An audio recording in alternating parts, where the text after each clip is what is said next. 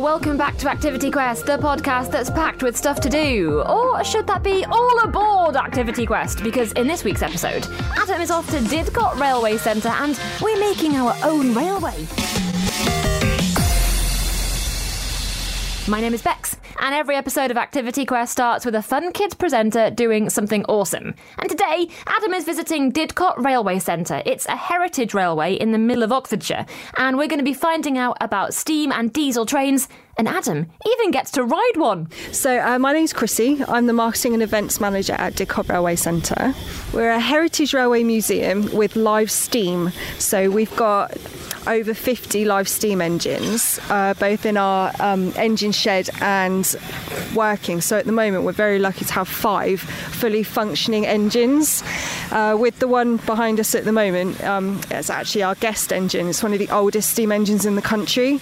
People listening to this might be familiar with Didcot Parkway, which is obviously the, the mainline railway station that Great Western Railway uh, uses. Um, this, once upon a time, then used to be a functioning railway station, the bit that we're kind of stood on. Well, it well it still is, as you can see. Yeah, it used to be the um, kind of the engineering hub of Didcot for steam. So we've still got the original. Um, original engine shed, which is where all our engines are. The coal stage um, and water tower is also original, and it's only recently had its um, its overhaul. So the bit above the coal stage, that's the water tower, and where those flip down. Um, those flip down chutes are is where the, the coal gets dropped down as you can see usually it goes into the engine but because trojan's so wee we um we have to do it by hand, which Harry, my colleague there, is doing. He's our fireman. Um, Dave is also fireman today, and I can't actually see who's driving, but there's usually two or three crew members up on our engines. I'm Jackie, and I look after the brass and the copper work on the steam engines. When you start to see the pipes tarnish, I come along and give them a polish and make them all shiny again. Very, very therapeutic. And what would you say is the best part about a place like this? Didcot Railway Centre mm. is fascinating with all of the different engines that we have, and people can come along and have a look at them and have a wander around them, and just it's fascinating. And there's lots and lots of it's not just the steam engines. There's lots of other little nooks and crannies around the site that you can go and visit and have a look at bits and pieces. And after nearly nine years of being down here, I am still finding stuff that I hadn't even noticed. Didcot Railway Centre is filled with little nooks and crannies, and we're just going down some steps right now and entering an old air raid shelter. So, Chrissy, talk to me about this. So, this is the original air raid shelter from the Second World War. In here, we've got some benches. It is, as you can tell, immersed underground, covered in rock. We've got the the stove, the escape hatch, and then I don't know whether your microphone picks it up, but the uh, the sounds behind are sounds of the um, the bombs coming down, and oh, it is kind of scary, a little bit, but it's it's very authentic. But you can also hear the um, aeroplanes coming over. In July, August, and September 1940. Uh, 40 or 50 squadrons of uh, British fighter aircraft in the Battle of Britain broke the in the corner. the it's locked away but you've got the uh, ensuite loo which is basically a bowl that they use for oh god uh, god knows how many people would uh, they would have fit in here. So it would have been all the engine men all of the support staff the crews everyone used to pack in here when they heard the siren going.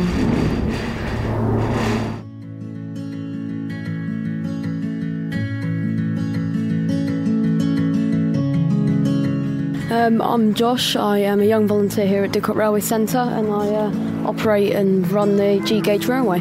Uh, it's been here for about nine years or so. So the track used to be electrified, there's those boxes over there. Um, but now we've had to resort to battery controlled locos because of um, Oh, because it's outside all year round. Um, all of the electric stuff outside. Just weather, weathering really. What would you say is the coolest thing about getting to take care of something like this? It's probably just the environment around here. It's so calm and there's stuff to do everywhere. And what's the dream? Are you obviously you're into trains? Is the dream maybe when you're older to become a train driver, perhaps? Hopefully, yes. That's every little kid's dream, isn't it? So, yeah, I'll see what I can do in the future. I had such an incredible time at Didcot Railway Centre. Uh, the site is absolutely massive. There is so much to do. Um, everybody there is really lovely. It's a real peaceful uh, oasis, I suppose, in the middle of Oxfordshire. But it is, of course, a railway centre, and no trip would be complete without a ride on a train, and I was very lucky. Chrissy gave me something very special, and I got to go right at the very front. Uh, I'm Mike Werrell uh, at Didcot Railway Centre. At the moment, I'm a trainee fireman, which is what I'm doing today. I also volunteer in the carriage wagon department. I'm glad that you're a fireman because there is a very large fire in front of us right now. What are we doing? Um, well, at the moment, we are trundling up and down the uh, branch line at Didcot, uh, giving passengers and a ride on our, one of our demonstration lines. Uh, my job is to make sure there's plenty of coal in the firebox to keep the loco moving and doing what it needs to do, and more importantly, making sure there's enough water in the fire in the uh, boiler for the steam loco to keep doing what it's meant to be doing. And this thing is essentially like a giant kettle, am I right? Yep, 100% it is just a giant kettle. And it makes funny noises too. Uh, I'm Drew, uh, and uh, I'm uh, a fireman here at Didcot Railway Centre, uh, and I also help manage some of the locomotive restoration projects. So what my job is is I've got to make sure that Mick has all the steam that he needs, so that when he's when he needs to move and when he needs to do things, he can do it. And I, and I also make sure that the engine is topped up with water, so that it's uh, it's all safe and and producing as much steam as possible. Someone told me that this works essentially like a giant kettle. How accurate of a description is that? If you were to make your kettle huge and seal off the end, then it's not that far off. So what you've got is you've got still got a big heat source. In this case, we've got a huge coal fire instead of an electric element. Um, and what we're doing is we're trapping the steam inside rather than letting the steam out. And it's that, that pressure that we build up by trapping the steam that enables us to then move the pistons and move the, move the wheels and move the train. And a lot of people think that you probably are very lucky to get to do this sort of every weekend. Why is Didcot Railway Centre a place that kids and families absolutely have to visit? It's because it's somewhere where you can get really close up to the history. You can come and actually um, walk around places that uh, that were uh, have been here nearly hundred years. There are locomotives here that date back to the, the 1850s. Um, there's, there's, history here. Us volunteers are really enthusiastic. We love sharing our, our collection with people, uh, and it's just a great time. I enjoy what I do here. I really enjoy it. Is that all right? Yeah, absolutely perfect. Thank you very much. Thank you to Adam. You can find out more by searching for Didcot Railway Centre. I'm James Stewart, and in Saving Planet Earth, I'm going to be joined by some of the world's top scientists to introduce you to some of the weird and wonderful ideas being trialled to try and save our planet. Led, of course, by your questions. Hi, James. I know that climate change is affecting our oceans. Is there anything that's being done to look after it? And one of the solutions involves dolphin poo. This is Saving Planet Earth, available wherever you get your podcasts. Now, inspired by that miniature model railway we just saw, I think it's time to make our own. Earlier in the podcast, we had the chance to visit the Didcot Railway Centre.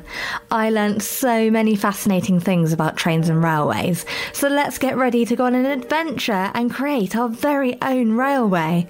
For this activity, you'll need a few things cardboard boxes of varying sizes, paint or markers, scissors, tape or glue, and other decorations like trees, rocks, and miniature buildings. The first step is to plan out your railway. Think about how you want your railway to look and where you want it to go. You can create a simple circular track or a more elaborate design with multiple tracks and stations. Let your imagination run wild. Once you've planned out your railway, it's time to build it.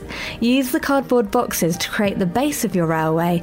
You can stack them on top of each other to create different levels or cut them into different shapes to create tunnels, bridges, or platforms. Use the tape or glue to secure the boxes together and create your desired layout.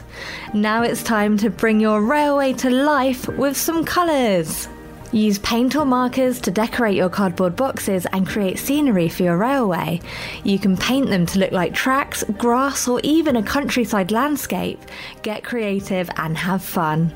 If you want to take your railway to the next level, you can add some extra details. You can use toy trains to run on your tracks, create stations with mini buildings made from cardboard, or add other decorations like trees, rocks, and signs. Let your creativity soar and make your railway truly unique. All aboard! Your railway is now complete.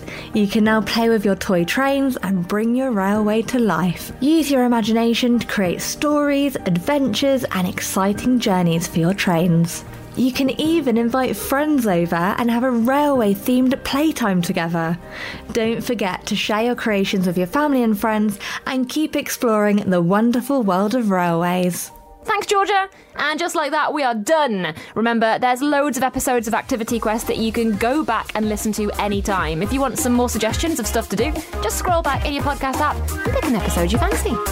I'm Bex, and this has been a podcast from the UK's children's radio station, Fun Kids. It was produced and edited by Adam Stoner. Listen to me on your DAB digital radio, online, on the free Fun Kids mobile app, and on your smart speaker. Just say, play Fun Kids every weekday from 4pm. See you soon!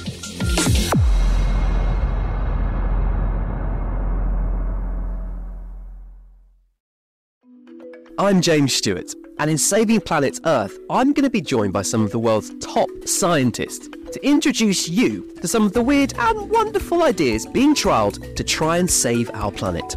Led, of course, by your questions. Hi James, I know that climate change is affecting our oceans. Is there anything that's being done to look after it? And one of the solutions involves dolphin poo. This is Saving Planet Earth, available wherever you get your podcasts.